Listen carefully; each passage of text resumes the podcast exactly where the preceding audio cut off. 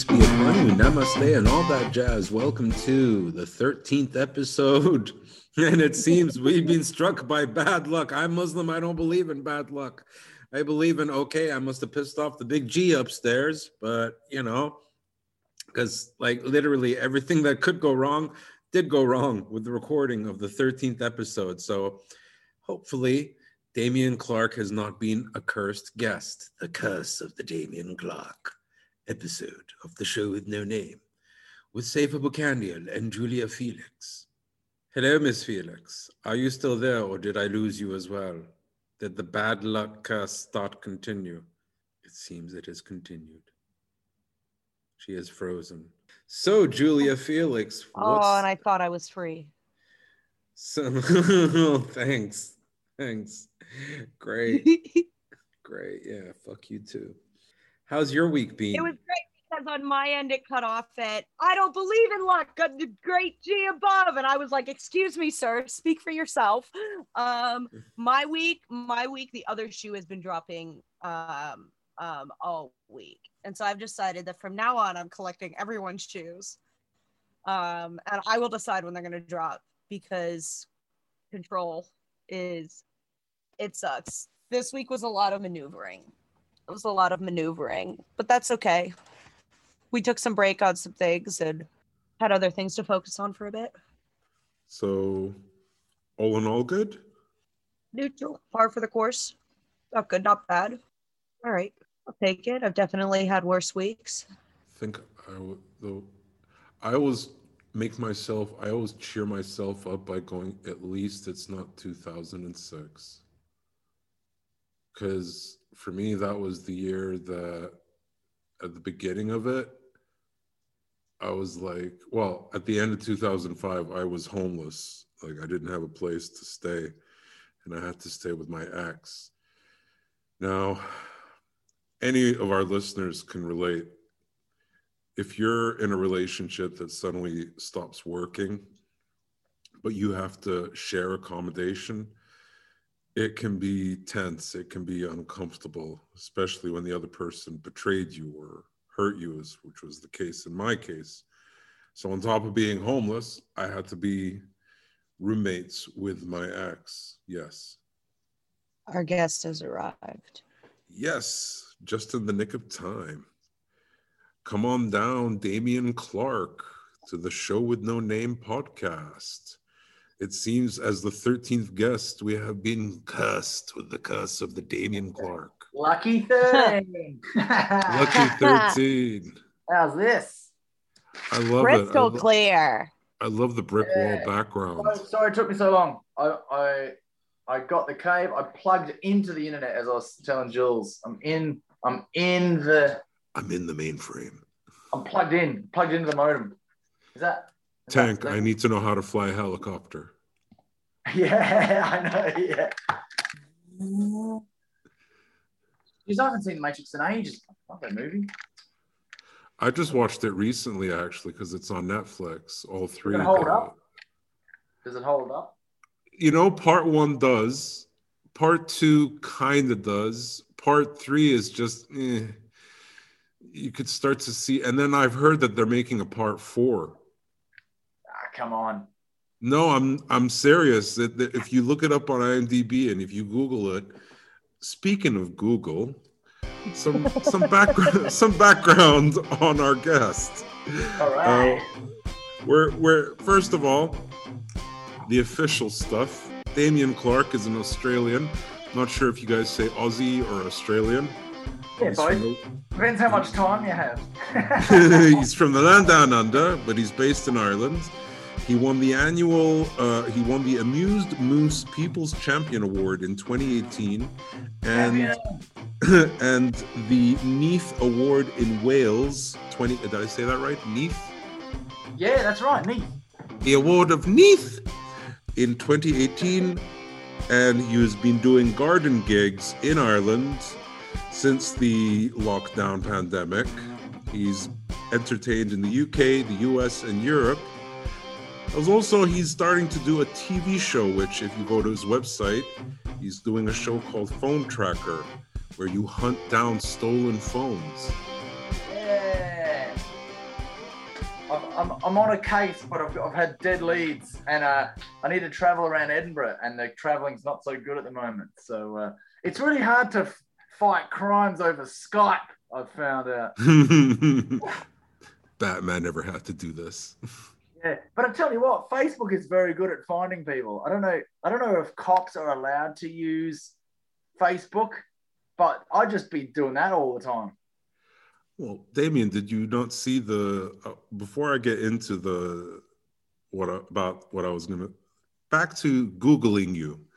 Um, now My there was well there was one page that in response to a complaint that we received under the US Digital Millennium Copyright Act we removed one result from this page. If you wish to see read the article or the DMC notification which I clicked on. Now I have a theory and my co-host is is, is not too uh well let's just say we're at we're butting heads on whether or not you know there might be any legitimacy to this. Dame, Damo, did you were you There's no butting heads here. There's no butting heads. He is stubbornly holding to this absurdity. There's no Did- butting heads. did you do Bollywood porn before you became a comedian? Ah, it's out. It is out. Uh, like I don't, I don't even know. uh, All I know about, I like, I tried to get into Bollywood porn because I just love the colors and the music. Uh huh. But um, apparently, it's really no. That's apparently it's really hard to get into. Well, Uh, there, the only reason I say that was because of the bunch of the URLs that were connected to the removal of that web Oh, really? page, and they are, and I'm not joking, Damien. I wrote them down. There's like oh, we, dirtyindianporn.info, dirty.ship. Uh, my uh, my favorite do one, not go through this whole list. my favorite one, slutpad.com. slutpad.com. Yeah, I know. Um, but then this is where I got a little worried about you, Damo. Uh, What- what xhamster.com. slutpad.com is okay. X, X, no, th- this is where I was worried about you, Fine. Damo. This is where he got worried. This is where I got worried, Damo. xhamster.com and xhamster.desi. What have you been doing to those Bollywood hamsters, man? Oh no, the Bollywood hamsters. I didn't touch them, I swear. Gerbils only. Ham hamsters are fine. I'm cool with them. Uh, To any PETA listeners, no real hamsters were harmed during the recording of this only joking. I absurdity. love gerbils and hamsters uh, equally and not sexually. Of course.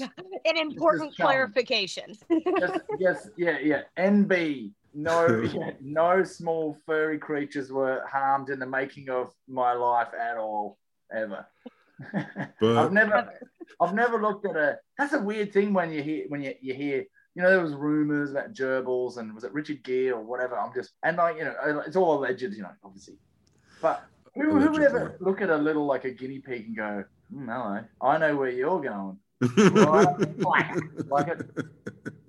I mean, human. You know, we're disgraceful. Do you know what's funny about humans? Does you name the sickest thing you can think of, and one of us has done it. Humans will just do like, what is wrong with us? Why can't we just eat and sleep, drink, and be merry? You know, we've got to do mad, stupid shit.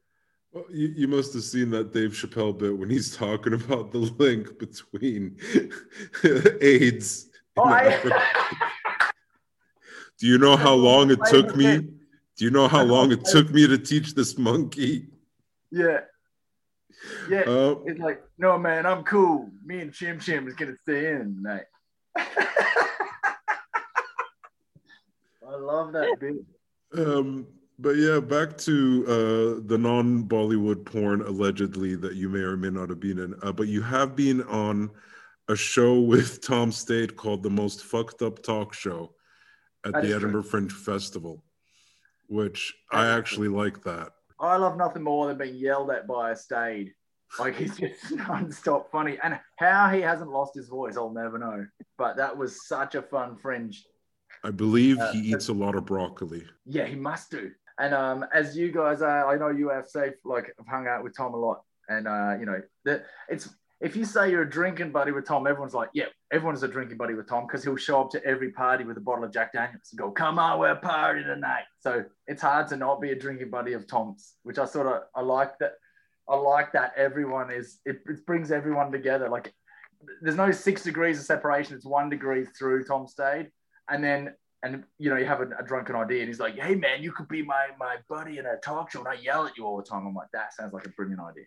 Well, actually, uh, I fun fact: I haven't drunk alcohol since 2004. Uh, yeah, but I did meet Tom at a outside bar, and the way we connected was him in the distance going, "Does anybody have rolling papers?"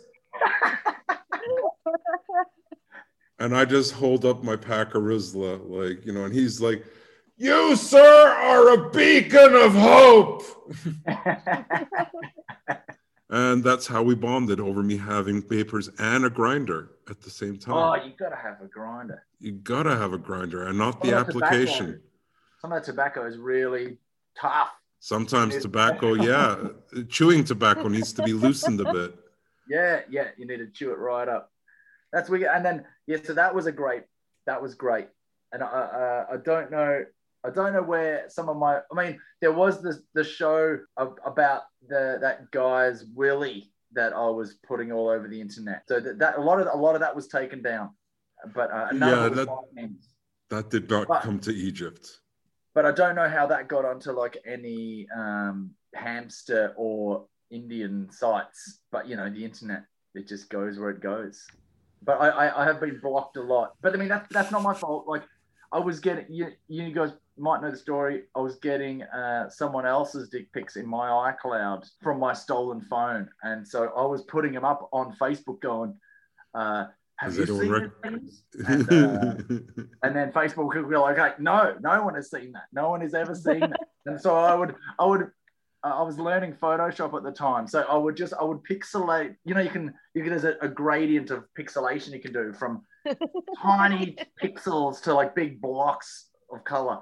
So I was just I would just raise it from like one pixelation, two pixel, and eventually at about 16 Gaussian blur, they they like if you blur it, Facebook were happy with that. And if you do big big chunks of color, big blocks of color, they were like they allowed a, a fiery red angry member. But it took it took a lot of a lot of Facebook must have just been watching, going, he's gonna go he's gonna go from 10 to is he gonna go to 11 blur or pixelation or straight into 13 or 14 you know it's funny just because there's all these measures. what measures are we gonna find today what's that I said, what are we going to find today? Yeah, what are we going to find out today? And see, no one should see a. Um, this is the thing. Like, I don't want people to see horrible images, obviously. But then it wasn't until I was a receiver of, um, you know, uh, dick pics that I didn't want to see that I really understood what women were going through with these dating apps. And it's not until people get that that you really understand. So maybe I was doing a service of like going,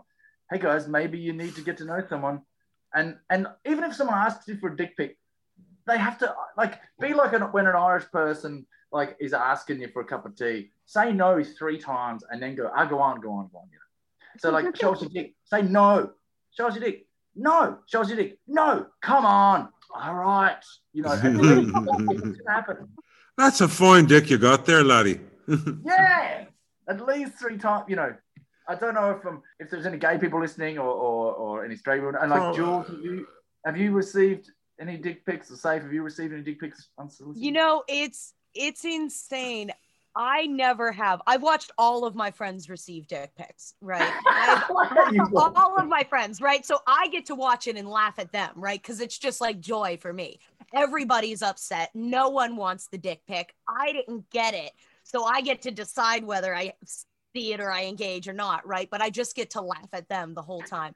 Part of that is, though, I rarely use social media and I rarely use, I, I've never used a dating app because I find no joy in it whatsoever. And so, like, if I even get like a weird text message with weird wording, I'm like, no, you're gone. I don't have time. yes. I've never received a dick pic. Uh, that's only... why, and that's because you're not on those. Uh, those things. That's why Bumble exists. You know, Bumble, because I went Tinder, and then there was dicks flying everywhere, and they went, look, let's make an app where women start the conversation because if men start it, they just show the dick. Right. And I should probably clarify and be like, I've never received an unsolicited dick pic, right? I've ne- never had someone like just to send me a picture of their dick. I've Yeah. never just like opened my inbox and been like, oh, it's full of dicks. Like, That's the thing with the internet, like or, or you know, dating apps and that. If if that happened in real life, you'd be arrested immediately. Hi, check this out. But because it's the internet, people just feel they can do whatever they want. And then when, Right. when I joined Grindr, just for the crack, as they say, um, when I joined Grindr, part of the sh- part of because of the dick pic show, I, I wanted to see if I could throw this guy's dick around there because Grindr's the place. Uh, by the way, if you're ever feeling lonely or unloved, just join Grindr, and it doesn't even have to be your real name or photo, but you feel so much love. There's so many people in your area that want to meet you straight away and like see you all your parts. You know, like it's it's it's unbelievable. Like as soon as soon as you go in there, like hey hey hey, top or bottom, top or bottom, and dick pics flying around, and you go and you just feel special, and you go, man, wow, like I didn't know this was here all the time. I first met your great grandfather on Tinder.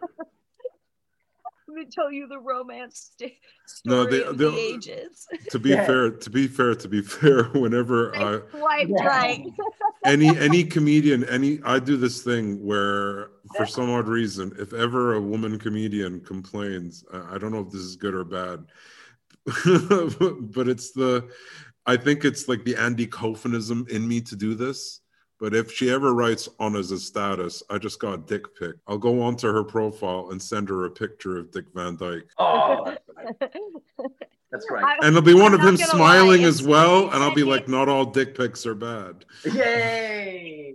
if somebody said that, I'd be like, okay, touche. We're, we're probably gonna get along. hashtag not all dick pics Yeah, not all dick pics. Dick Van Dyke. And is it is this a, a, a new like is this a murder mystery type Dick Van Dyke or is this a is this a uh, a back in the in the Mary Poppins era? I What go if for it the was like a diagnosis series murder of Dick one. Van Dyke at different stages? What if it were like at different stages and based off of like your text? What if you like screen grabbed a specific shot of Dick Van Dyke based on what the person texted in reference to that, and then sent a different dick for every one of those? No, Yeah. That would make me laugh hysterically. Yeah, that's perfect. Like which gradient of Dick Van Dyke is your favorite? it's a good way to it's a good way to know if you're compatible you're compatible with someone, you know. Yeah. Mary Poppins. oh my god, it's not a real brick wall. I feel so disillusioned. It's like Hollywood. Isn't it wonderful? That brought me so much joy. like my brick wall. I can even go You're, you're the not brick wall. You can even go behind it. I got this today uh, in the post, and uh, I'm so happy to use it. And uh, I'm, I'm delighted. I'm delighted with it. I mean, I wanted like a comedy club backdrop for the people that are just listening. That um, it's just a, a bit of vinyl wallpaper brick, but it looks more like I'm in an alleyway, like in a seedy alleyway. And now, because the safe's googling and all these dodgy HTMLs or whatever it is, we've been talking about dicks for ten minutes. And I'm in Triple X in triple X Indian porn dot pro. I didn't realize there was a dot pro now, but there is. Well, at least at least it was on the pro. At least one of my pictures got to pro, which Yeah. is what can I, I can say about a lot of the careers that we've, you know, my career. At least some of these dick pics that weren't mine got to pro. Are you a pro? Well, some of my photos are, but I won't want to talk about that. I might not be on LinkedIn, but I'm on triple X Indian porn pro. I want to write that down. I'm going to put that on my next poster. And people will be like, it's intriguing at least. Oh, this is a story or What? something.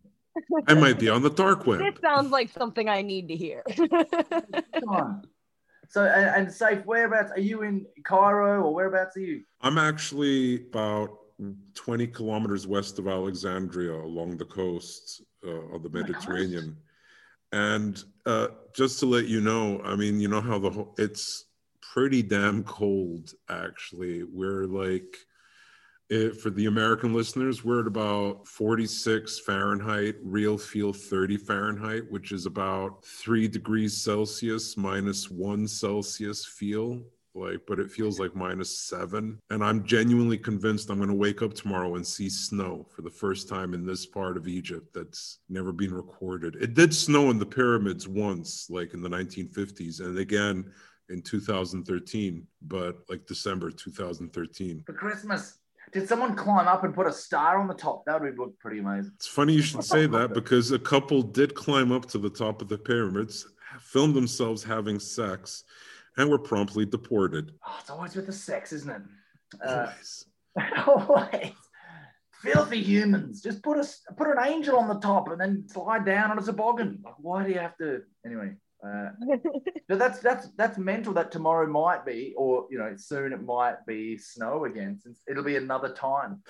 I've never seen it snow in this part of Alexandria because we're right next to the sea, but never know. yeah. I mean, climate change in 2020 being such a cray cray year. So, you, I wanted to ask because, like, I didn't find anything before 2018. That's why I thought, you know, you did Bollywood, but I know that's just. I wish. Why wouldn't you?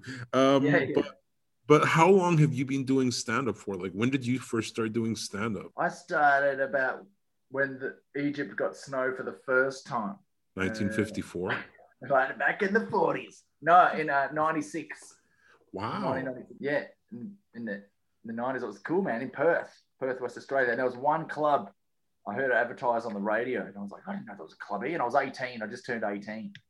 Whoa. And I, I loved watching stand up. It's funny, I dressed in, I borrowed my dad's suit and I wore a tie because, you know, Seinfeld was on. And I thought, Dressed you know, like I- Seinfeld. Yeah, yeah, yeah, yeah. I, and I, like the comedians that I that I uh, I knew and saw were like you know Seinfeld that wore a suit, uh, Eddie Mor- Murphy wore like Red, leather, suit. or purple leather, and I was like I couldn't get away with that. And Billy Connolly wore big banana shoes, and I didn't know where to get them. So uh, I, uh, I went, I'll go with the suit option because my dad has a suit. He, I asked him, he doesn't have banana shoes, banana boots. So um, I dress suit tie. And then I get to the club, and obviously everyone's just in t shirt and shorts because it's Australia. And I was like, that's what I usually wear. I, I was the suit and tie dude.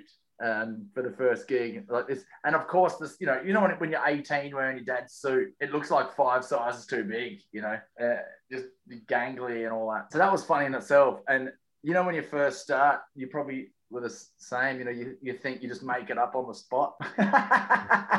oh yeah, So I know that feeling. Adrenaline. And I remember I got three laughs in five minutes, which is atrocious. But at the time, I thought, oh, I was, I thought this is a win. Like, you know, you're just trying to get one laugh, and then you get five, like three minutes, three out of five minutes, like good laughs. And it could have been, they could have been laughing at me. Who knows at this stage? But you know, it was it felt great. And the, the good thing about you know doing comedy when you could smoke inside, um, some places still do. The spotlight is an actual physical beam because of all the smoke, and you, you see the cigarette smoke coming up into it. And you've been into places where you've seen this, and um, I love the fact that you step into this thing and it's actually it's it's a physical force. It's like something out of Star Wars. You're like you're going into the tractor beam and like you're standing. And now now you just you don't see the spotlight apart from the the light it makes at the end. But Yeah. I, I I used to love it. It felt like you were in a cone of light, you know, all going up to heaven. And I I, I miss that about um. I mean, obviously the stinging eyes and the uh, lung cancer is bad with the old cigarette smoking, but I like the fact But I like the bright spot. yeah. Plus, yeah, now love that. marijuana is helping for legality with with no, that's a different thing. Yeah, yeah.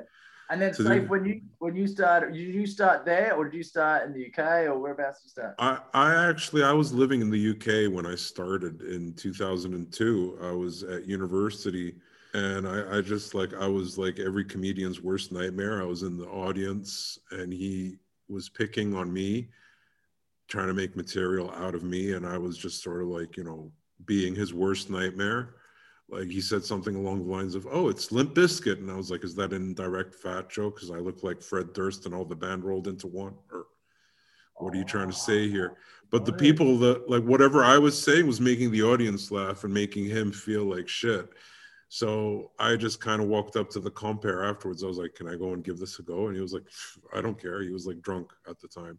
So like literally I got up because I had like I'd done improv theater, but I'd never done actual stand up. I watched a lot of stand up, like Eddie Murphy, Bill Hicks, uh, Eddie Izzard, Dave Allen, and a whole bunch of like you know. And I was brought up in the 80s and 90s, so I got to see a lot of good comedy from around the world. But I do realize that when you stand up on stage and just trying to wing it without any clue what you're doing is not the way it goes in stand up which i learned no i learned that the first very first time but the guy took me to the side and he said look mate you got to do like a solid five minutes, then a solid 10, then a solid 15, then a 20, then a 25, then a 30. And you work your way up to an hour, then you've got a fringe show. And I was like, what the hell is a fringe show? He goes, the Edinburgh Fringe Festival. That's where you want to go to sort of like, you know, make your mark. And I was like, this was on my first time ever going on the stage. Well, This he's, guy he's was- like he's telling you your, like your whole career in like. He's like, seconds. You are the chosen one. I have seen the prophecies. Come, Yeah. come, come, sit, sit, sit. You did very badly, but you had same energy as Eddie Izzard. yeah. Well, th- thank you, thank you. So I've got what it takes. Yes, you have what it takes. You now go come back with tight five minutes, and I give you stage time next week. Well, I didn't actually say that, but I came back next week with a prepared tight five minutes and killed it. And ironically, there was uh, Shazia Mirza was on the same lineup as me yeah, nice. uh, this was back when she was still wearing the headscarf. And she suddenly goes, I hear there's someone in the audience that has just done their gig for the first time. And I just raised my hand. She was like, Don't keep doing it. Give up. Don't do stand up. Get out while you can. It's a horrible job. And I was like, okay, I'm still here. But yeah, no, I start I started in London. I did my first fringe in 2005, just doing open mics.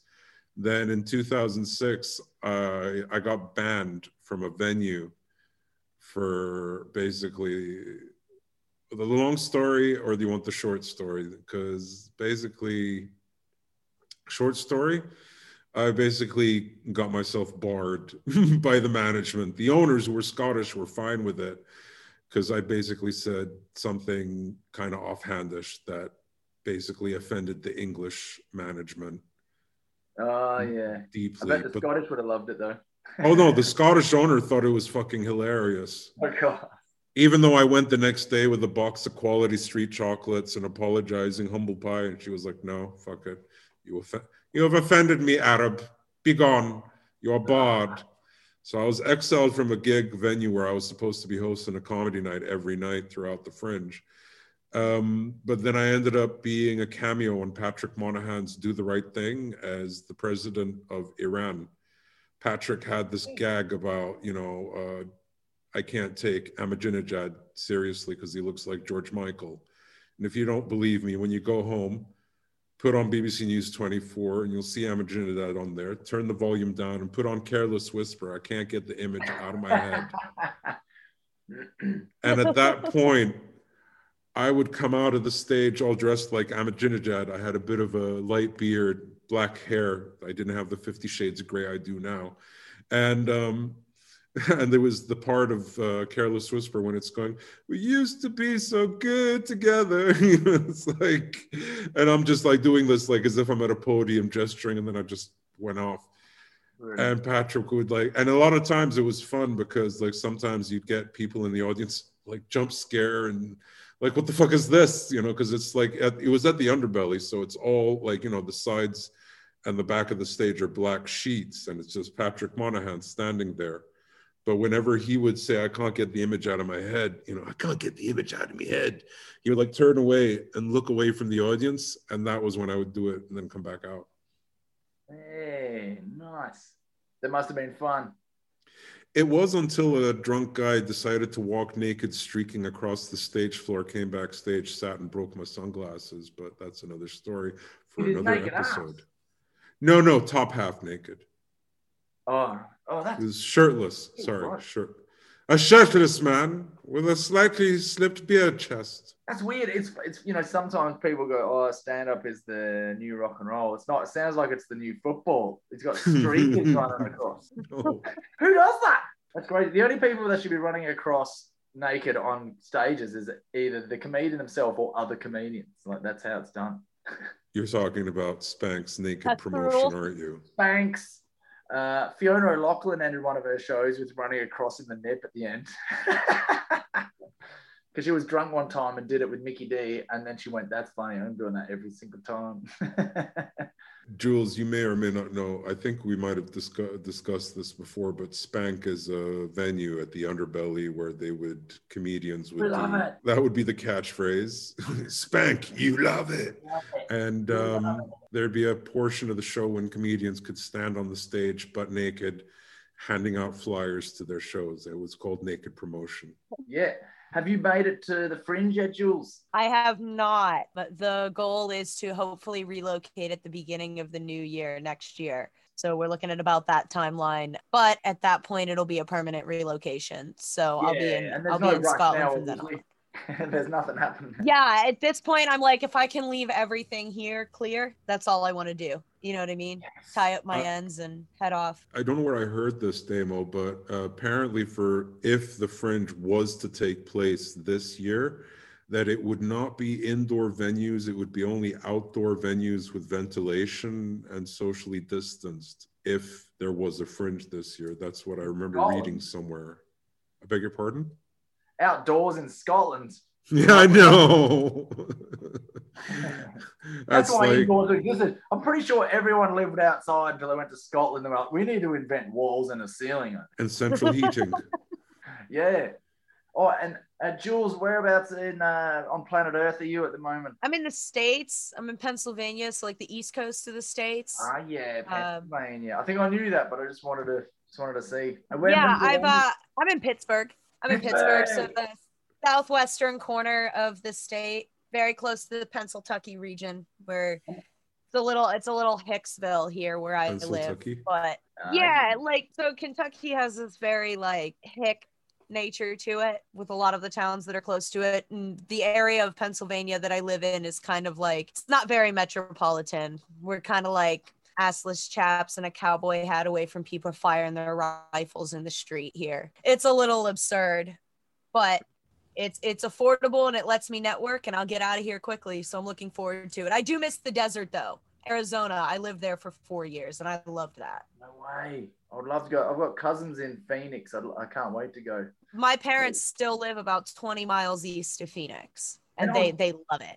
It's amazing. true, right? In Arizona, my mate was saying, my cousin Eric, he was saying it. Uh, it it rains there, but it's so hot that the rain evaporates before it hits the ground. So you, it's raining, but you're not getting wet. In some cases, I mean, I guess if it, if it's not, but what the the what's worse is the deluge. Um, what's more common with the Deluge? evaporation Deluge? is no. deluge. And now for something completely solid different. word and I used it appropriately.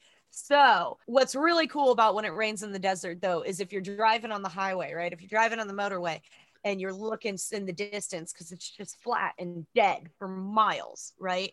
You can see it looks like mushroom clouds, the areas, the pockets of like a few miles here or there where the rain is, because you can see so much that you can see the rain in just that area and just the clouds in that area. The dust storms are pretty horrific.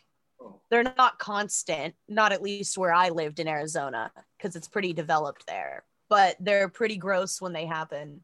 Um, dehydration's an issue though, because what happens is when you sweat, your sweat dries so fast that you don't know you're sweating. And then by the time you're thirsty, you're already dehydrated. So you have to drink water constantly. As a matter of fact, if you walk into a business and they have the ability to give you water, it's illegal for them to refuse you water if you're just walking around. Like you can walk in anywhere. They they still do it. Some places are assholes about it, but most places like they can't deny you. They have to at least give you a disposable cup and let you get situated. It's so funny. That's the modern version of like water, water. And then But homelessness is a real problem. Like like homelessness is rampant in Arizona and it's it's a real real big issue. And so I I understand the concessions that they do make at least. But it's yeah, I miss why- the desert. why there, or is it the same across different states, or why is Arizona more than others? I think that the climate uh, is first of all it's a border town. So there's number 1. There's there's one factor. I wouldn't say the number one factor, but that's one of the most common con- contributors. It's a great location. It's warm. It's a great location. to be fair, to be fair, other than July to August, really, the remainder of the year in Arizona is is pretty tolerable. I mean, if you were if I were to be stuck outside anywhere, you only have to worry about keeping yourself warm from sundown to sunup, right? So only for 12 hours of the day do you have to worry about keeping yourself warm uh, in the desert. And and if you put yourself in the right place, you don't even have to worry about that really. So there's a lot of reasons for it. Also, it's just not taken care of out there and resources aren't as available. Like the just the way the government handles allocations of funds for stuff and like that and programs are just shit, frankly. Yeah, it's almost like how is that not top or ne- next to top of things to do in every like I'll never get that. Like how can anyone be 100% happy knowing that when you leave your front door you have to step over somebody to walk around? Like how is that not like we got to fix this first and then we'll get to everything else. You know what I mean? It's mad, isn't it? yeah it, it blows my mind i think part of it is the culturally ingrained concept you know the american dream pull yourself up by your bootstraps you have to make what you want to have concept that really is an undercurrent of the psychology you know i mean i mean i know that's the case everywhere but it's so endemic to the creation of the concept of what america fights for regularly that you know, so much of that is, well, you're homeless, you could do something about this. You're homeless, you should do something about it. There was nothing I could do about about it when I was homeless. You know, there was nothing that I could do about it when I had to go to a women's shelter. Fortunately, those existed and I was able to because of friends and family, I was able to find connections to find shelter but it had to get to the point that I had gotten out of a severely abusive relationship. I was already pregnant with a child and my family had turned me away. And without that, that combination of factors and a history of addiction, I wouldn't have gotten a place. So there's no in between for people to land safely. You know, I was from a middle class family. There was no reason for me to have to fall that many rungs on the ladder before there was a safety net. You know what I mean? If we could catch people before it reached that point, you could end it faster. But they don't think like that. Give you another So you have example. to hit like rock bottom before they even go, oh, maybe it is a problem. Yeah. Well, that's the thing. That's the thing, Demo. Like, I mean, like, not the same gravita of that scenario, but I also was like at the end of 2005 until around mid 2006 for like nine months. I was also homeless and um, I didn't have a place to stay. And the university that I was studying at at the time wouldn't, like, I wasn't eligible for a hardship loan or a hardship anything because I was a part time student. I only had 10 or 20 credits until I graduated. And the government unemployment benefit wouldn't even acknowledge me because I was still a student registered as a student. So I didn't qualify for any financial aid from either university or from the British government. So I was in a state of limbo myself as well. And the thing is that it there is an element of sometimes the system is structured in such a way that only the people with money in their pocket can make it okay. And that's kind of like fucked up because, you know, I mean, we've all seen over the years different people like Bill Hicks has that bit where he talks about, like, you know, if we took all that money we spent on military weapons and budgets and, like, you know, took it, it would feed and clothe everybody around the world over like three times. And with the money left over, we should take that money and explore outer space, you know, together. You know, and it's just sort of it's it's kind of sad because the system is structured in a way that doesn't really care about the I mean, like you've seen it in the UK, the amount of times that those public buildings or like a building area that has an area that's known for homeless people sleeping on will suddenly put those like spiked little surfaces to stop homeless people. Like you know they look at homeless people the same way they look at pigeons as a as a menace to the society of, of the city Yeah. You know what? There's there's a an organization. I'm gonna call it an organization. we got super the- serious on the show with no name let's continue we tend we tend to do that there's uh i'm going to call it an organization there's a there's an organization called the sidewalk project uh here in the states that works I know that they work in LA and Phoenix for sure, but I think there's a couple other major cities in the states that they work with on the East Coast. But they they work in like Skid Row and whatnot, and they provide all of these things like essentials, right? And not just not just like food and assistance with shelter and you know like a safe environment, but also safe drug use, you know, safe sex practices, all of that kind of stuff. And their rates of of infection and mortality and and everything have gone down, and their success rates have gone up the reality is though america's a country where if we tax if we taxed 1% put a 1% tax on the billionaires the right the multi-billionaires of this country we could pay off our debt over at, at least once over right the entire national debt and they would all still be billionaires. Yeah. but they won't do it. They won't do it because fuck them right and and it's either like it's either like you have to have all of the money in the world all of the resources in the world all of the connections in the world or you have to fit all of this one mold or you have to be completely destitute Yeah. and for anyone in between fuck off and figure it out is the attitude Yeah. And it's always It's- been getting worse. It's always been the rich get richer and the poorer get poorer and all that. And uh, it's a it's almost power because when it when it gets to billions, if you can lose a million and not really notice, you know, it it it's it's a power thing. It's almost like you don't need another private jet. right You know, it's and a lot of these billionaires. you didn't are just- need one like Yeah, and a lot of these billionaires are just paying for a new younger wife or something anyway, something that like isn't even more like they're not even doing anything good with the money. Bill, you know, something Bill- shiny and new yeah Bill Gates is trying to drug the planet, and you're going, yeah, like some people think he's trying to help, some people. I'm just like, there's too much money to be made that I'm like, nah, man. it's All not these- all good yeah, like look at look at their track record. He's a Microsoft, he's a computer guy. What's he got to do with this, man? Like, you know, when you get to a certain celebrity and you get footballers hanging out with pop stars, hanging out with like it's it's Yeah, as if yeah. bank accounts equal. It's like you got nothing in common, man. Like m- but apart from the same level of, of money. So when they like. Is that, that, that- don't they reckon all the, the, the billionaires get together every year and like plan what they how they're gonna run the world and all that sort of shit?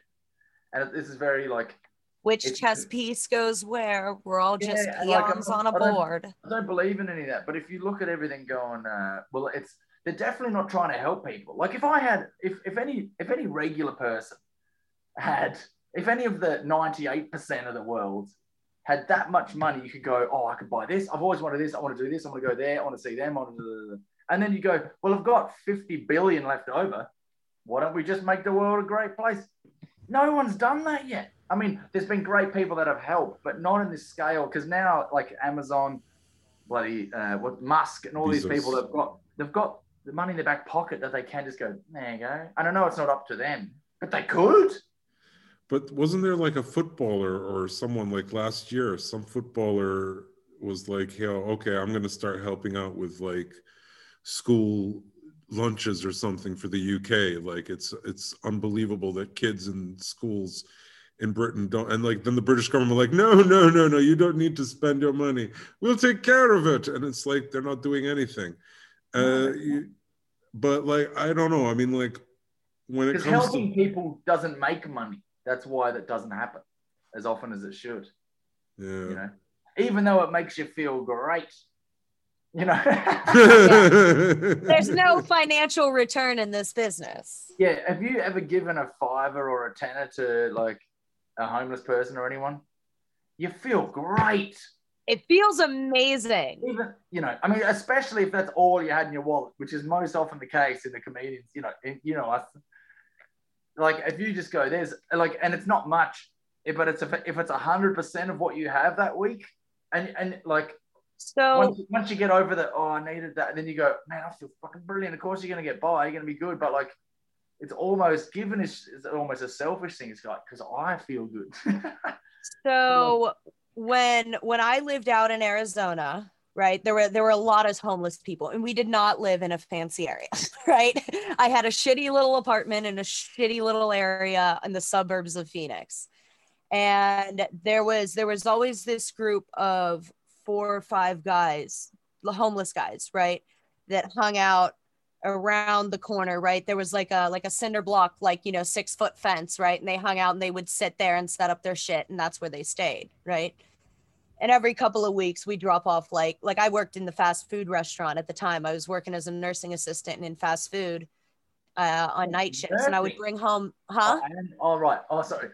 I thought you nursing assistant and in fast food, or were you nursing in the fast food place? no no Like, here's no your burger, was- and you're gonna need some uh, medical assistance immediately after. don't worry i got the aed it's all good enjoy your Bloodletting.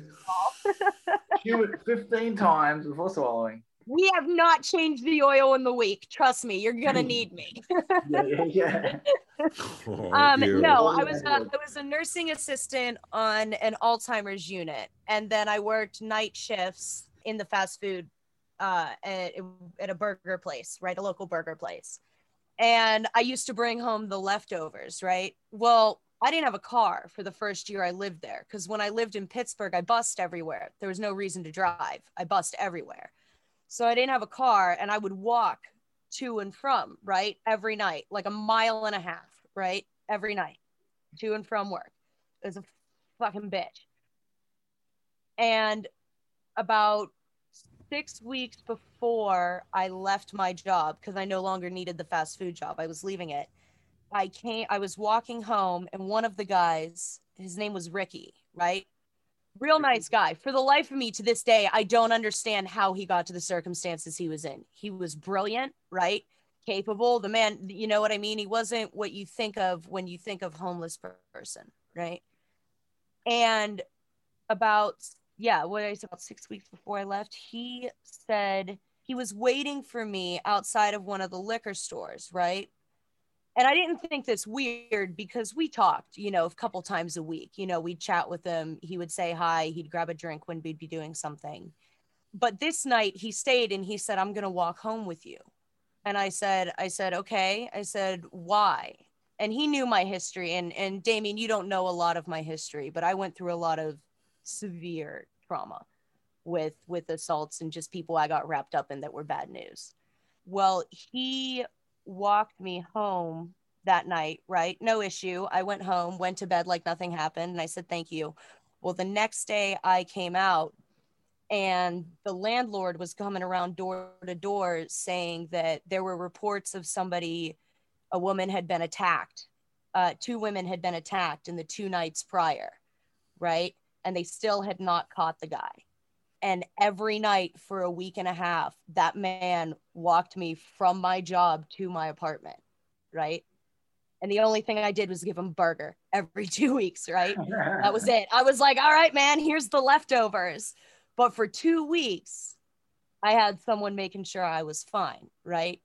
And that is what i don't understand. People look at homelessness like it's like it's a disease like it's a plague like it's a it's a problem that people should be able to control but he couldn't control those circumstances any more than i could have mine Yeah, it's so easy to not have a roof over your head. Hmm. It's, it, it can go in a second. And like you guys know, and you know, I certainly, I've been broke my whole life. I certainly know. And I'm only, I'm lucky that I'm Australian because I've been sleeping on friends' couches for a long time, bouncing around. I've always been lucky. I've only had to spend the night, I like, and I was only like on the streets when I was like traveling and had nowhere else to go and it was, or whatever.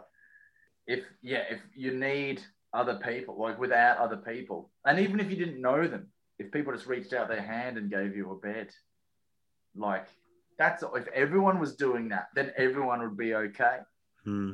you know? Altruism isn't exactly in human nature is it Yeah, yeah, exactly. unfortunately Yeah, Person wants to make the world a better place. Kill him. yeah. And exactly. how dare what- you have an idea that unites all I know, I know. People just don't want that, though, because uh, people just want to be. You know, some people just want to be richer than everyone else, and like that's the other thing. Like, uh, I love Bill Hicks's bit that Safe was saying, and I agree. But like the order that we have it is wrong. We're doing the we're doing space exploration now, which I think is you know I'm into outer space. Who isn't, Mm. man? Great. But I looked it up. NASA spend like trillions, like the government gives them like trillions. Like, who cares about Mars? Who cares about a photo of Mars when there's like five dudes that, that are on my street that can't Eat. sleep indoors? Let's just take care of this planet first, and then, like, you know, that's the that's Bill Hicks was right. The order is wrong. You know, we're spending all the money on, you know, it's it's like it's bollocks, and like that's why that's why. And if you have a look at a lot of theories that come up, especially now when we're all getting told what to do, like with the pandemic, and like pandemics have happened before, but they've never been as controlling because we never had the internet before during one. Mhm. We had, you know, everybody's we- now everyone ev- sorry to interrupt you but like everyone's like now i've noticed that there's a craze on youtube where you'll see certain youtubers making their living off harvesting video clips from people that in a situation that calls for decency whip out their phones and start filming it to catch a karen in the act or to catch a uh, you know a social injustice moment or something ridiculous because we're now all more focused like i just saw this weirdest thing like youtube has now started to do like story like reels something that's somewhere halfway between reels and stories it's the weirdest thing on my youtube Now. app I don't, you know me, I don't Yeah, use the social medias. which app? Which is it? the youtube app Oh, what? No, I haven't used the. Oh, really? Should I look? Hey, let's look at it in real time. Here we go. it start like i was seeing by chance this video clip of some guy in london yeah Oh, it's not even- oh yeah. Okay, I'm on the YouTuber. Oh, I don't want to actually see the thing, but is is YouTube trying to do something different? they're starting to do these like little clips that are either from people you've watched or near enough the algorithms of what you've looked up and seen and whatever and i'm starting to see like there is a definite people around the world are starting to get crazy with their phones you know like smartphones dumb people Yeah. that should be the name of your next show. smartphones dumb people by safe abu Deal. Yes. I'm glad I'm glad I grew up with the technology and the progression that it has, but I'm also very glad that I had parents who were like this is a tool and you're going to use it as a tool and learn how to use it. Yeah. Because because I don't have oh god, I can't imagine if I tried to I have a hard enough time with social media as it is. Yeah. No, you're right, and I'm so glad that like we're you know we we can remember no internet, and I think Yeah. that we're, we're the last we're the last sort of generation that will remember no internet, and um, it's good. Like the internet's amazing, but it's good. Oh shit! But it's good. I just cut myself on ice Oh, whoa when I was breaking ice. I put, how wussy am I that water is cutting my skin? Anyway, Well, um, puts a whole new spin on bruce lee's be like water I know it'd be like what water can move mountains and it can cut you if it's bloody jagged ice. cut your pinky Uh, uh, no, yeah, no, it's only a little bit. But uh, yeah, isn't that nuts? That like, I was so glad that I met my missus before um, Lockdown. or you know, like forget that, man. Like, uh, there's so much. There's so much for. Oh, here's something. This will sort of sum up what I've been thinking about lately because you know it's lockdown. Um, like say before, like say a few years ago, say even five years ago, say on the way to work, if you say you had a nine to five, right uh, you leave, you, you quickly you get some breakfast, leave the house. Uh, you might not. You go, oh, I didn't have a, a coffee. You go into like a supermarket or whatever. You get a coffee there. You get something. Uh, then you get the bus, uh, and then uh, you have to get a, a train, and then uh, and then you you you there's, there's someone in the building like that. You know, there's someone in the reception of the building, right? And now uh, there's self service in the checkout.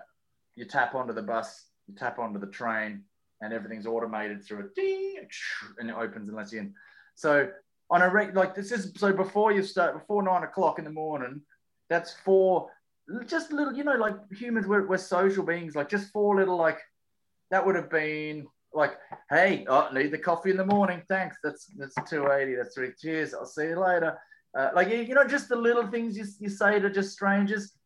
Um, to the bus man, hey, yeah, back another day, another dollar. Or you know, the stupid shit you say to someone, Yeah. the weather chat. On the, you know, you get on the like train, yeah, hey, how's it going? Yeah, getting the train. Jeez, what's with the weather today? You know, who knows? See you later. And then morning, hey, how's it going, Frank? You know, so that a lot, a lot of this little, the little things are taken away. They're not there anymore, and even less now because we're all wearing masks. Everyone behind shields, and even if someone is there, they're in a mask and behind a perspex bloody screen. And then, so when will that go away? So it's it's it's like we're slowly, slowly, slowly getting into no Bubbles. communication with everybody. I mean, even without lockdown, you go back and it's still there's just less chats, there's less connecting. And every time, even though it might be awkward, the first time you talk to anyone you don't know, it's always a little bit awkward. You push through, but you always feel good afterwards, unless they're crazy and they want to kill you. It's which is rare. And and we need the little, they're just tiny little pick me ups every time. You're like, hey, you know, a little nod, a little, you know what I mean? And it, we, I'm conscious of that now, and I want to get that back. Like I'll, I'll queue up to talk to someone at a checkout, and because I'm terrible at the scanning things anyway. But you know what I mean? I'm doing this for me because I'm like, I want a little bit of human. How's it going? You know? Yeah. I am not. I'm not the annoying. I don't want to be the annoying person. I'm like, what are you doing tonight? You know, but I'm just the little things. You know, a, a smile. You just want to. You, you, if you give a smile, you might get a smile. They give you a smile, you get a smile. You know what I mean? And then at the end of the day, oh. you did. You lived.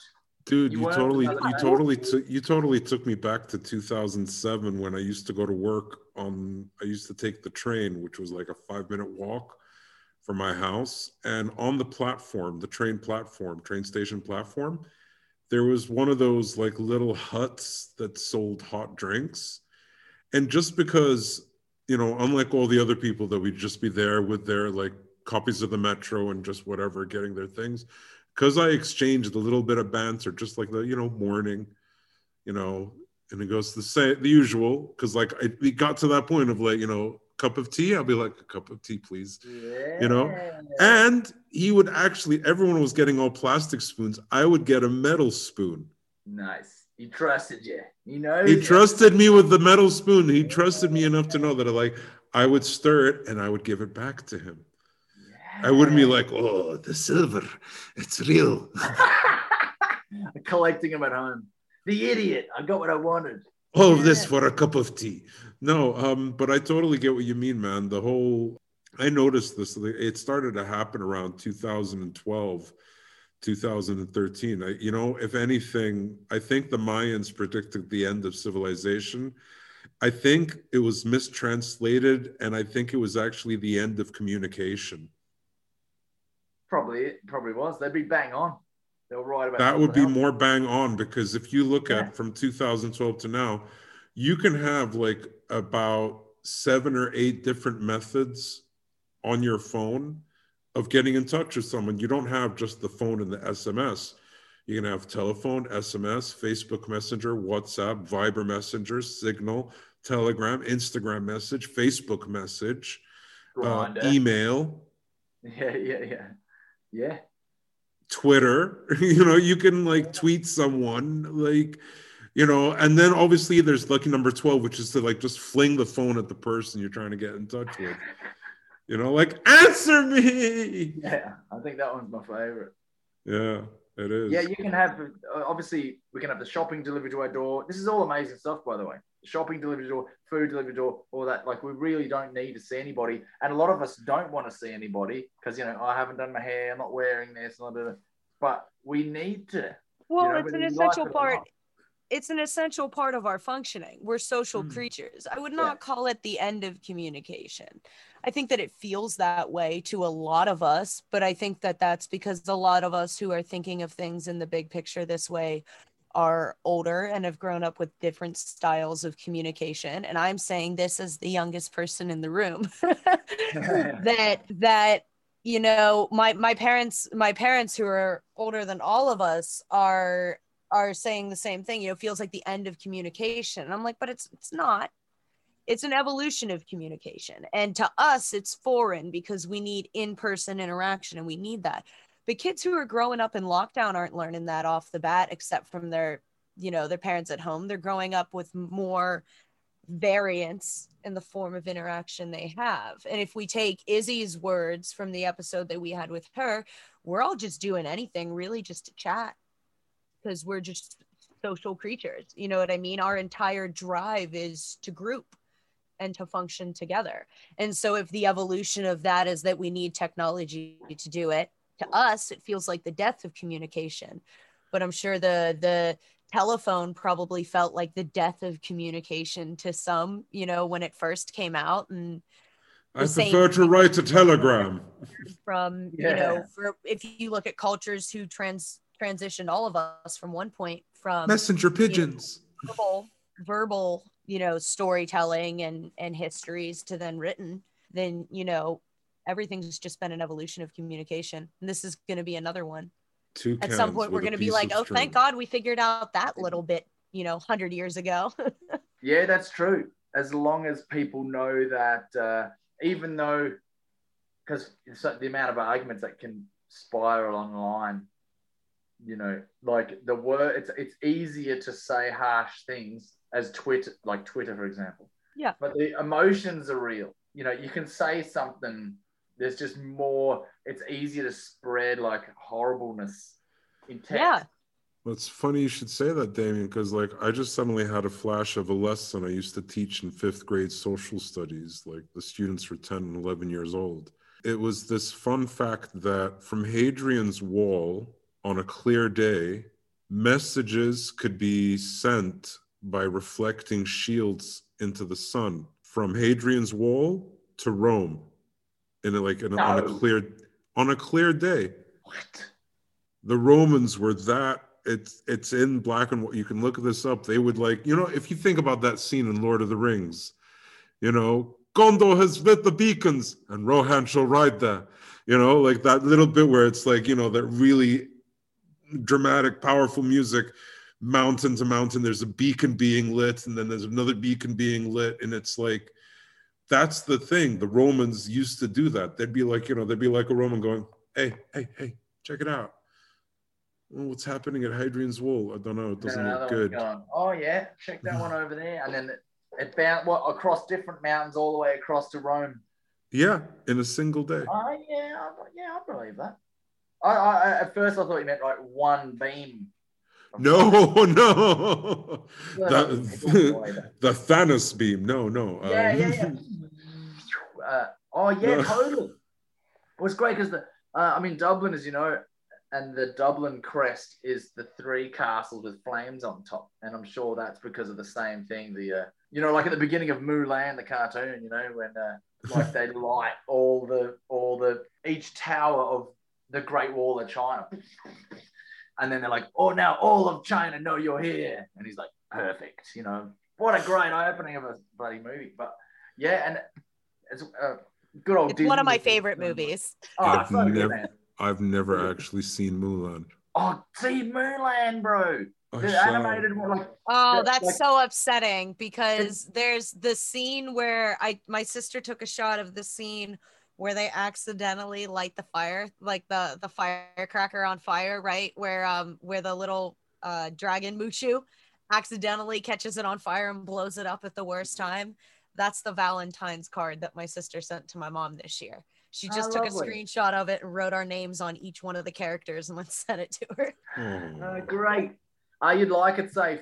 And uh, Eddie Murphy's Mushu the Dragon. Well, yeah, no, I remember, I remember seeing that, but I just, I can't for the life of me remember why. I think what happened, though, to be fair, was like just around the time of when I was around 15 or 16, I saw my first Japanese major animated movie, which was Fist of the North Star. Ooh. Now, Jules, I don't know if you've seen that, but it's just this. It's set in like a dystopian post-apocalyptic, post-nuclear war era, and like they use fighting styles to rule the different areas of the land.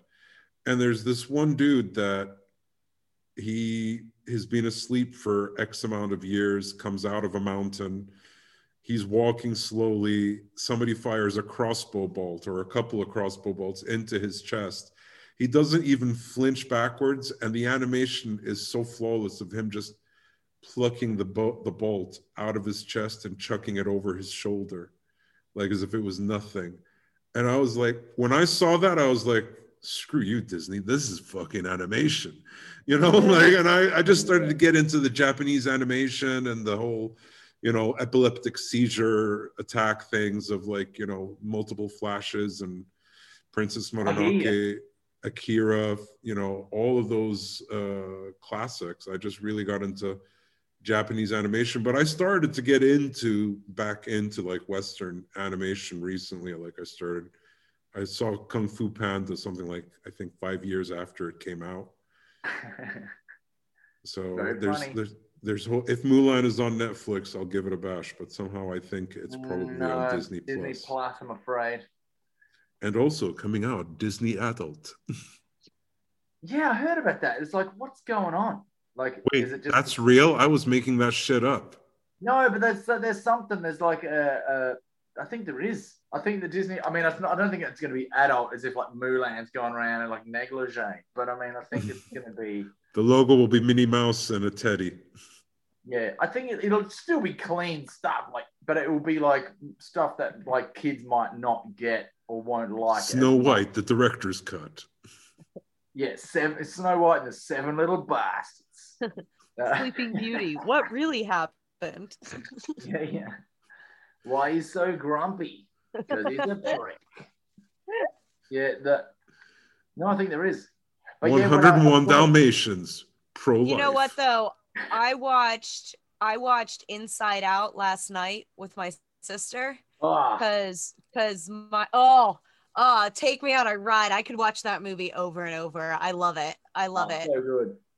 It's such a great movie. Safe at some point you will have to make a point of watching Inside Out if you have not seen it. It's an, it's it's incredible. But I have so much more appreciation now. I'm loving so I have access to my friend's Disney Plus, right? But I haven't been able to binge watch Disney in years, right? Uh, like a good eight or nine years. So now I'm going back and watching all the movies as like an adult for the first time, and I'm just loving every single bit of it. Wicked. It's so good. Have you seen Black Cauldron? Oh, I saw I that haven't in watched the it cinema. yet. No, it's on the list. Check I that out. I There's a saw that drop in of the blood in cinema. There's a drop of blood in Black Cauldron, so it went from G to PG. I remember. I even remember in the queue they were like, "We're not sure you should be." I'm like, "I'm Arab. It's okay."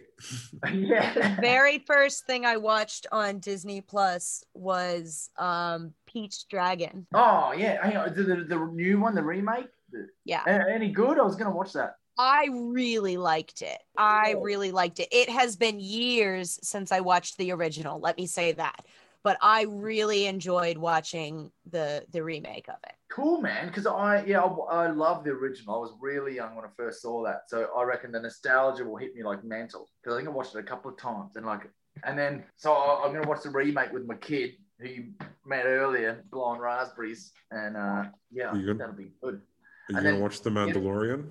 Oh, I watched them all and the and the makings of, and I'm gonna go through. What do you think? I thought it was brilliant. I haven't. I'm just starting it because I just got Disney Plus. I watched one episode the other night at work. I watched the very first episode, and that was it. Isn't Oh, it Baby gets better Yoda better. adorable? It gets better and better, yeah. It's just like I mean, not it, it starts great and it just just goes keeps going. Because what's cool is it's it's and then you watch the making of and they're like, how do you dir- how do you direct? Like that's all the directors are talking, right? And they're, they're going, um, you know, he's in a helmet. You can't even see his face. Like, how are we gonna be how, how are we gonna and this is good just for even acting in general, like watching it being a, a comic, like how, how can you express when you've got no face, not even an eyelid, nothing showing This is Um, the yeah. way. and it's stillness. Like you can tell if he's feeling something, it's just stillness, and then just slight movements, and then obviously when he's moving lots, he's just fighting something. But um, it was just really, it was really good. Like you have to sometimes you got to bring it right in to to show more, and it's uh, like because yeah, and when just from from t- doing a, the tiniest bit of acting and watching actors, like it's you know it's especially film acting, it's all in the eyes, man. You see, that's where it is. It's in the eyes. If they don't believe it, you can see it. You can't even see his eyes, man. It's a bloody helmet. He's like how the fuck is this gonna work for two seasons? But it works, Baby- man. Baby Yoda does all the acting that's needed in That's the true. eyes. That's why you just you're just looking at your Baby Yoda the whole time. That's why. It's I I I I- I binge watched it back to back. Like I think in one day I watched season one and two in one day. I was just like, oh my god, this is well done. That is This a serious is- binge. Well done. Oh That- that well, you know, when you live when you live by yourself, uh, you, you you can you can get away with you know. And it's a lockdown. Who gives a bollocks? That's great. I made the mistake of adding Disney Plus and HBO at the same time to the applications on the TV, and Oh. then my attentions were fu- were fighting with each other. So I started binge watching Lord of the Rings again because that was on HBO and I could not stop watching it. So that's what I've been on a kick for the last couple of weeks with. Ah, nice one. My favorite one is the uh, the second Lord of the Rings movie when like the couple of the hobbits just uh, spend it walking around in a tree. yeah, It's the middle Mar- movie. Merry and Pip, Oh, they're just Yeah. like, cool, we'll just chill up here for the rest of the for movie. three hours. They're just in a tree. He is not a tree. How dare you? He is an ent. My apologies. They just they're just walking around and like all this mad shit's going on and battles and wars and it just cuts back and they're still in a tree, just They're chilling, just out, chilling. just chilling out, fucking in a tree, wandering about. I mean, Like, that's a I- lot. I said to my sister, though, I did say to my sister the other day, I said, that's us for sure. Yeah, but if you yeah. watch, That's but if me you for watch, sure. but where if I'd you be. watch, You but can if have your you wa- battles. I'll be in a tree. Fuck But you, you- I'll be in the giant talking tree. I'm Yeah. out. Enjoy your war. Yeah, yeah. If you watch the, the. What is you? What are you, an ant or something? Yep, that sounds good to me, mate. Cool. Sounds like a plan. Do you grow any fruit? Or Yes, Is there or- anything to eat? any Occasionally, we must stop for water. any leaves that'll get us like spaced you can pick my fruit anytime. But uh, have you seen if you see the extended three like the with the extra footage like both all three like Lord of the Rings, Two Towers, Return of the King. There's a lovely bit with Merry and Pippin where they're at Saruman's White Tower, and there's like this room with food that they discover, like you know whole roast chickens and like barrels of mead and whatever, and then pipeweed. What? Well, that's what it's called in the book. And this is the interesting thing is that they never actually call it by name in the film, but in the book, J.R.R. Tolkien calls what Gandalf smokes, what everyone smokes, is called pipeweed. Right. That makes a lot of sense. It's- But it gets better. There's a bit when they're both they're smoking and Treebeard is outside looking, and you can just see the smoke coming out from the hole, and they're laughing because they made a joke of like, "Oh, should we tell Treebeard? No, best not. Might think it's family." But And they they're were all getting they were stoned. just all high in that. And that's I always thought, why did the flying eagles just come in at the end? It's probably they hadn't reached that level of like They're bait. not that spaced out yet. Yeah. Let's just keep on smoking pipe weed until we see the massive flying eagles. Then we can just do what we wanted to do all along. So Well, that's I a usually binge. that, that is a good binge. I watched Soul, like Soul came out on Disney Plus on I think um St- How was it? Day or Boxing Day. Man, I watched it for the second time again, like two days ago. Man, it's and that what it reminded me because what we were talking about before about like this the movie's that good that afterwards I was I was even looking at myself going, I'm so glad I'm alive in this point in history that I could watch a movie like this Yeah. that looks beautiful, that's funny, meaningful, emotional, like great cast, music, everything. You know, it's just, I mean, so many movies that are out that just nail because we've had generations of movie makers leading up, inspiring, doing this, and all of, and because I always, you know, growing up, I always used to think, oh, I wish I was born like maybe my parents' era. They had the best music, or you know, this or that, and whatever. And it goes, but with we're now, we've got all the catalog of everything that's been made already, and now. So it's uh, it's great that we're at least now is bloody brilliant. I mean, it might even be better in the future, but we all we might be in in lockdown for another four centuries, so who bloody knows? But at least we can stream stuff. So I mean, that's brilliant. Although I miss I miss cinemas though. I definitely miss oh the god cinema yes experience.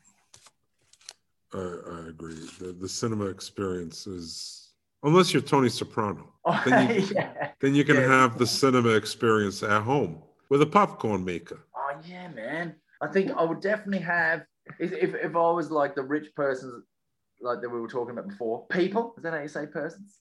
Um, I'd have a home cinema, but I'd still go to the cinema because you know, I want I want to put money into that industry. I want to stick. I want I want to go and have the stale popcorn and have all the you know. I love that. So you can see you can watch a bad movie, but if the if the audience are watching it, Then you share original- that misery. yeah, and you can all do it together, man. It's, uh, it's great. And if the movie's brilliant, like I've seen applause breaks. We've also got applause breaks in a cinema. Like that's brilliant. Like when watching an Avengers movie in the cinema. Exactly. When the Hulk, the first Avengers, when the Hulk, two Hulk moments, applause breaks. Yeah. The flipping around and the punching Thor. I am a god, you pure. God. Yeah, yeah. Clapping and cheering and like, um, you know, imagine that live. But that is like, I mean, that's why that's why we do stand up. So I'll be coming back to that. But I mean, imagine like people people know that they're not there. People know that they can't hear them. First of all, they're CGI, a lot of them. Second of all, like they're not there. But you you're enjoying it so much that you're just like, because when you're clapping at the theater, some of it's spontaneous, but other times you're going, I want them to hear this. In a cinema, no one can, like the projection guy's buggered off. He's not even there. You know, you're just True. in the story. You're just in the story, man. And together, so good. Love that. Unless there's like someone that works for the director that's streaming on a Skype call the audience reactions. You know. Yeah. But uh, it's funny you should say that about stand up, like because when you mention comedy and like Mm. the the applause and like those moments when you tell a gag and everyone laughs. Like I remember there was a clip of yours where I could tell that you were just being very spontaneous on the spot. It was with those three bald guys on a balcony, and Oh, you said, "May, if you get two more, you could be a foot." Yeah. yeah, toes, like a giant's foot sticking up out of the ground. And because like I'm noticing that there's sort of like you have a sort of you do prepare material, but I can tell you like to do ad libbing, you like to improvise, you like to based on the energy in the room. So when it comes to creating content, do you have like a shareable secret if you ever get hit by a proverbial creator's wall, like a, a, a brick wall in creativity? How do you overcome that, or how do you advise our creative listening audience? Yeah, I think I'm lucky. Like I never remember having a creative block or writer's block, but I've definitely had times where I'm like, I know this can be better. Hmm. Like I'll only, um, I've, I've found out. I don't know if you you guys are like this, but um, I found out with lockdown, like the creativity is tough because I I write on stage, and like it's a tough way to find. Like I'll write, like I won't just be like, ah, wait for the night. Like I will write. I'll write ideas down. I'll record things into my phone. I don't I don't walk around and practice. Like I I, I did a couple of times. It didn't really work for me because I wasn't, you know. But I'll sit down. I'll write. I'll write. I'll write. And but it'll always come out differently. Hmm. And then what I found, like it, I did two. There was two gigs in between in between lockdowns. Right. There was Hmm. uh, I was doing a gig like this on Zoom. Uh, I mentioned a couple of things. I mentioned, uh, oh yeah, cl- like cluster. This is this is a joke. I go. Um, oh, do you remember? Do you remember when clusters was like peanuts and chocolate, and now it's like groups of people, you know, endangering lives in an old age home or whatever. And uh, it was just something simple like that. And I might have tagged it a couple of times, you know, like stop being a cluster. Da, da, da. Um, and then I sort of knew that was funny, and that was the end of it, right? And then I did the same thing on stage. Like then I was a live stage in front of 50 people. Brilliant. Uh, a couple of weeks later, lockdown had lifted, eased a little bit. Gigs open. I did that line, got a laugh. So I kept ad libbing on that same idea on the cluster, and it ended up being like a five minute bit. And I was like, on the same idea, I did, it was the same idea. And I was like, and then I like later, I thought, man, like without that actual being in the moment with the energy. Like you can see the people, you can see people on the screen like laughing and smiling and, enjoy, and enjoying bits that you'd be saying. But unless you're feeling it, like that would give us that gives us all the energy, and it was it was like a power up, like and then you're like and you go, and then I was in my head while I was talking, I was like, man, I remember this.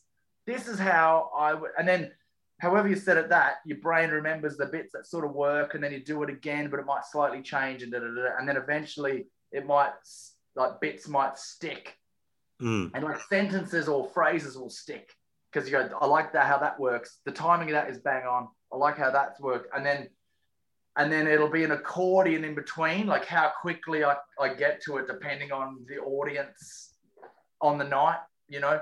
So it's it's it's, it's a like a wave, like a push pull. It's very like say something, move on quickly. Like on Zoom, instead of a punchline, I'd name check someone. I find that works. Like you can see their names on the screen. So instead of like usually where you'd get a laugh, you go, oh, I should have said I was a porn star. You know what I mean, Jules? Like you just instead of where you the usual bit where you where you just like enjoy a second or two of like, oh, okay, what am I doing next? You say you, you check in, say someone's name on Zoom, yeah, and back into it. But back on stage, you can sit in that moment you can you can you could be like what else? And you you because uh, i think jerry seinfeld said once and i was uh, and he goes what happens when you're getting around applause or people are laughing too much? You just go whatever that you're talking about stay in that moment. And i remember watching that going yeah i think subconsciously you sort of do because you don't want to move on. Mm. you want to keep that laugh going. So that's how some bits are short some bits are long it depends on how long you can sort of keep them there. It's like spinning a plate. How long can this plate spin but like online, it doesn't happen sort of like that. It's like you, it's got to be wordy, punchy, you know, quicker. You can't just be. I can't be acting out a scene as much as I would on stage because it's not there. Like a 20 minute story, you could easily sit and watch a 20 minute story to someone you really like live. But on Zoom, it's tough, man, to, to sit and pay attention for 20 minutes to one screen without camera angle changes and shit like that. So anyway, long answer to the question, but I think uh, that's a beautiful answer. yeah, yeah, yeah. Long, the long answer is, I guess, um, there's no, there's the uh, the secret, uh, I guess, is tr- just just try to where the laugh. The, see, the laugh usually is what get into that bit and extend that bit more, you know? Mm. and then so I guess what if it's online, it's still the same thing. Like, what other lines can I add into that? It's almost like just get to the laugh is the hard bit, stay there. Like I used to just like, oh, I got to laugh. What else can I talk about? It's like, well, wait, you're, you're missing a whole opportunity. You got to the bit.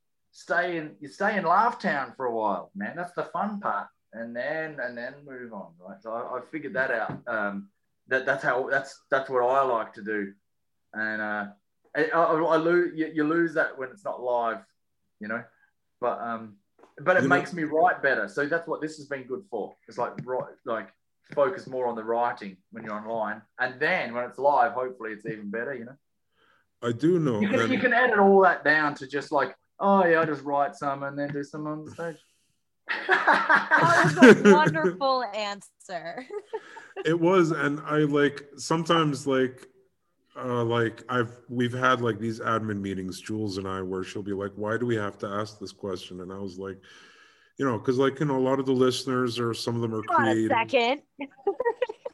so the creators block hope. The, the, no, because like some because there was a time when we used to prepare the questions ahead of time when we would bring the guests on, but like it's more of a. It was like structured and talk points and more interviewee, and I was like, it's too repetitive. We need to just let it happen, right? Like we can always get to that point and she actually brainstormed this genius idea and focusing on well let's just let it just be conversation. And it is just conversation we, we don't know if this is genius yet okay? We're still testing this theory. We'll don't see. give me too much credit. Yeah. we'll let the nobel prize decide. Yeah. Even if they nominated me. even if they nominated me i would turn it down well except for the check um, yeah, that I would take for sure. that I would take, and I'd split it with Jules for such a great idea. But no, seriously, sometimes I think subconsciously a part of me asks other fellow comedians because, like, I tend to be, you know, from the two different schools of writing a gag, preparing a gag, and then sometimes just ad libbing and having fun with the audience. But I haven't done the second part as much as preparing gags.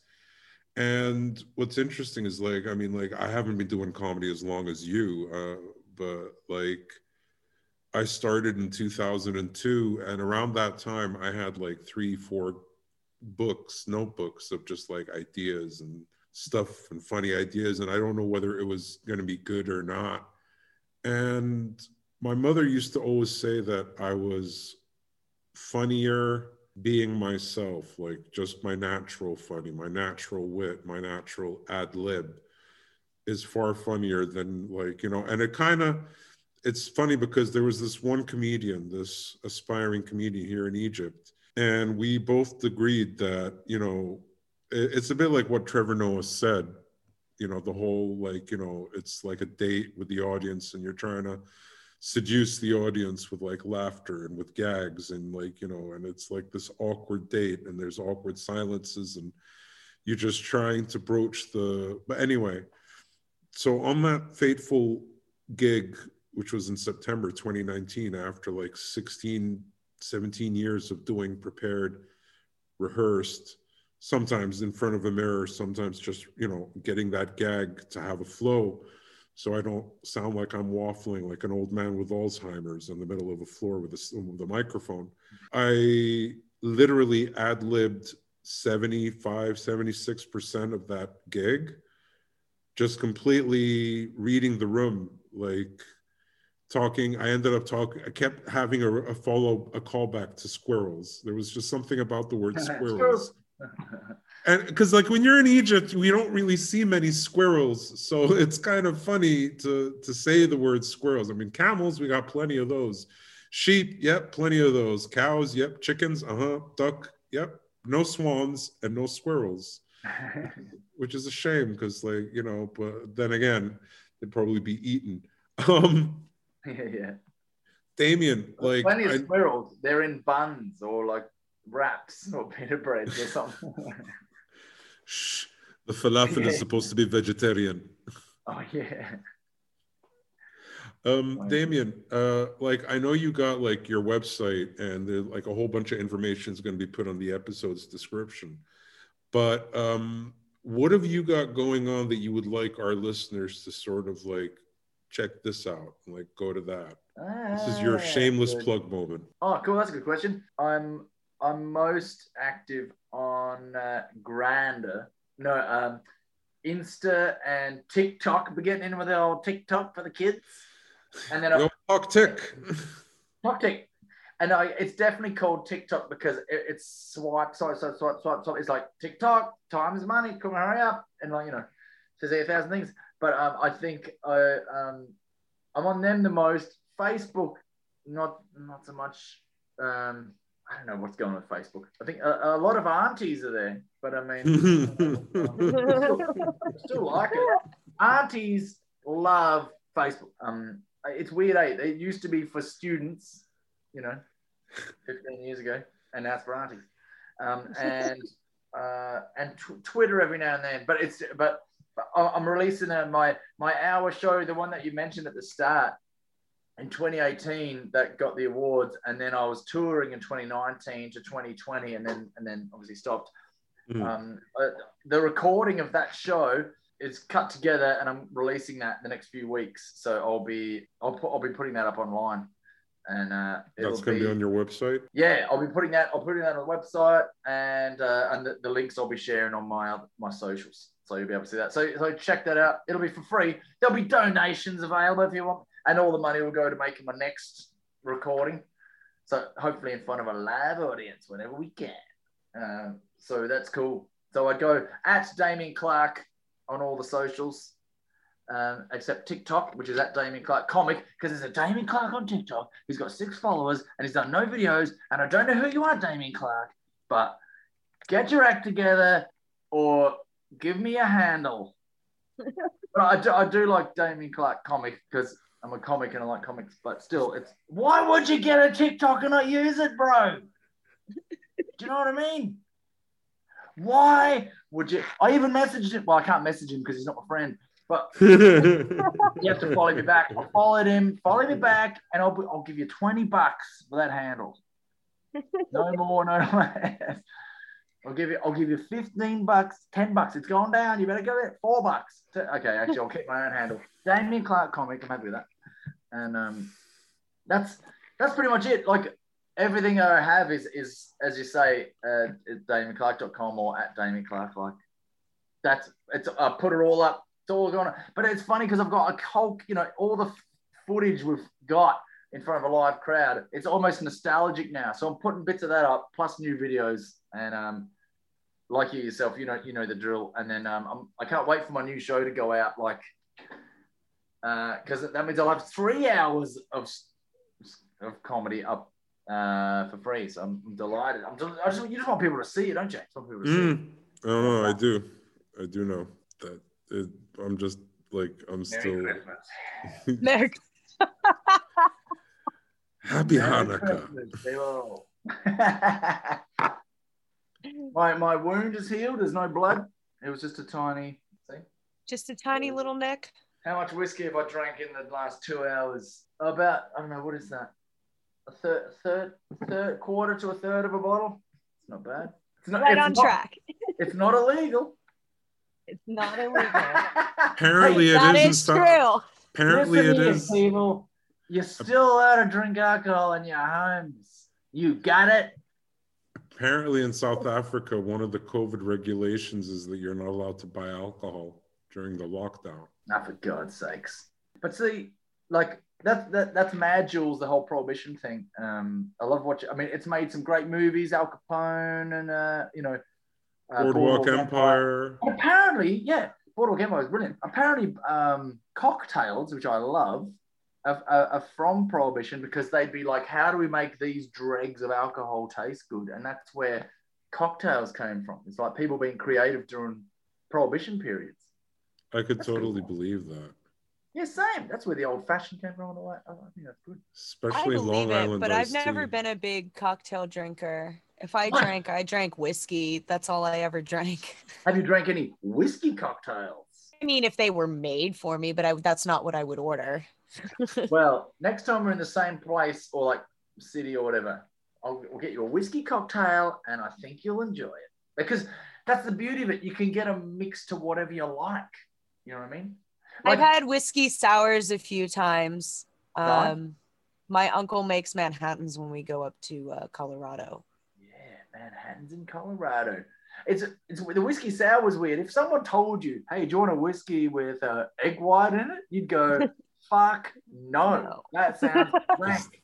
Is that what a whiskey sour is? Yeah, well, like it's it's got that frothy bit of egg white in it. That's right, isn't it, uh, Jules? Like I think there's different there's different ways to do it. I mean, it's not that it's whiskey and a couple other things and a bloody bit of I've had it. white. I've had it with with and without. My friends don't do it that way. They do it the the just the the janky way of just using the sours mix. oh yeah, just chuck the mix in. No worries. yeah, But I I'm like mean, I'm not really here for the mix. I'm here for the alcohol. Yeah, yeah. Whatever you put in, it's fine. I'm sure. I'm, I'm not here for the meringue. I'm here for the lemon part. Of the Right. But also, I don't drink a lot. Like I bought a bottle of whiskey for the house, and I've had the same bottle for six months.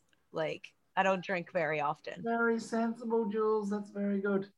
I Me, wish I had however, more time to drink. no, not not sorry.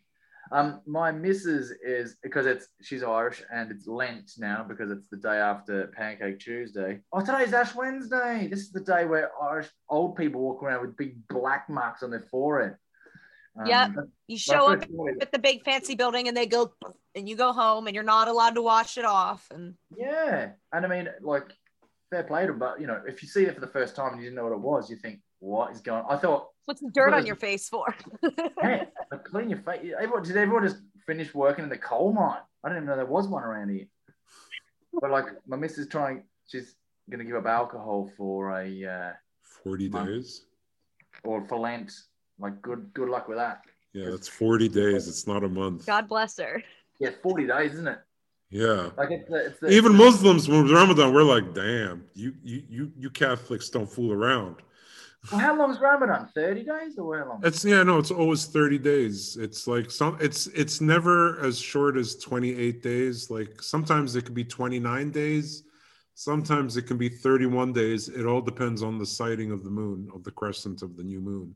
And then at night you can go bananas, though, right?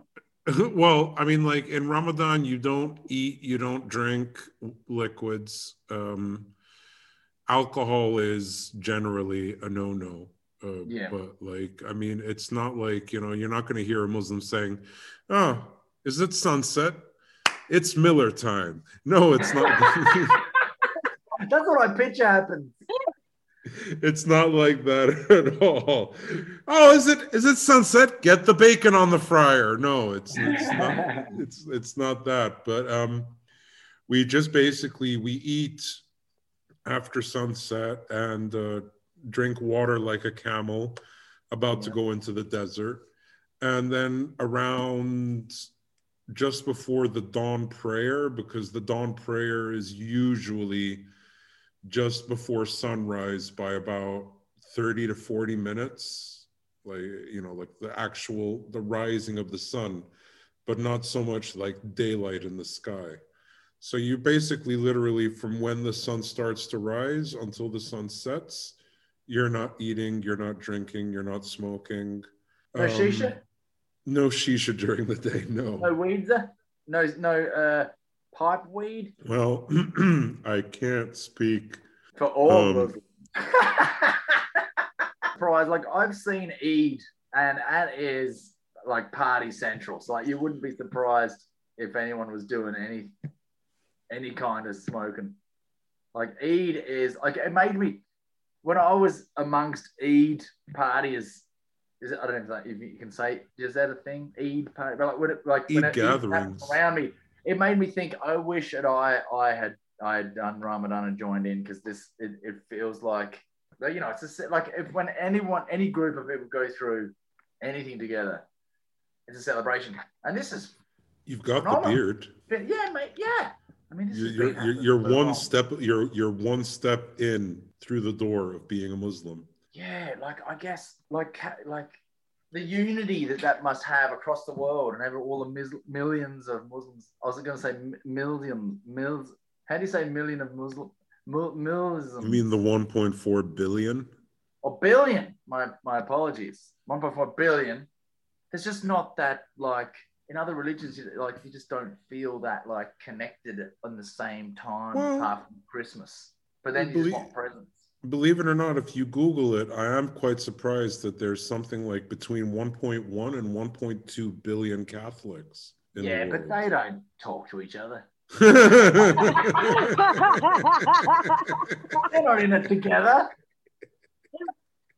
They don't even agree with the same pope sometimes. Hello, Catholic, Catholic operator. Can I help you? Yes, I'm trying to get through to a Catholic in Argentina. Hold, please.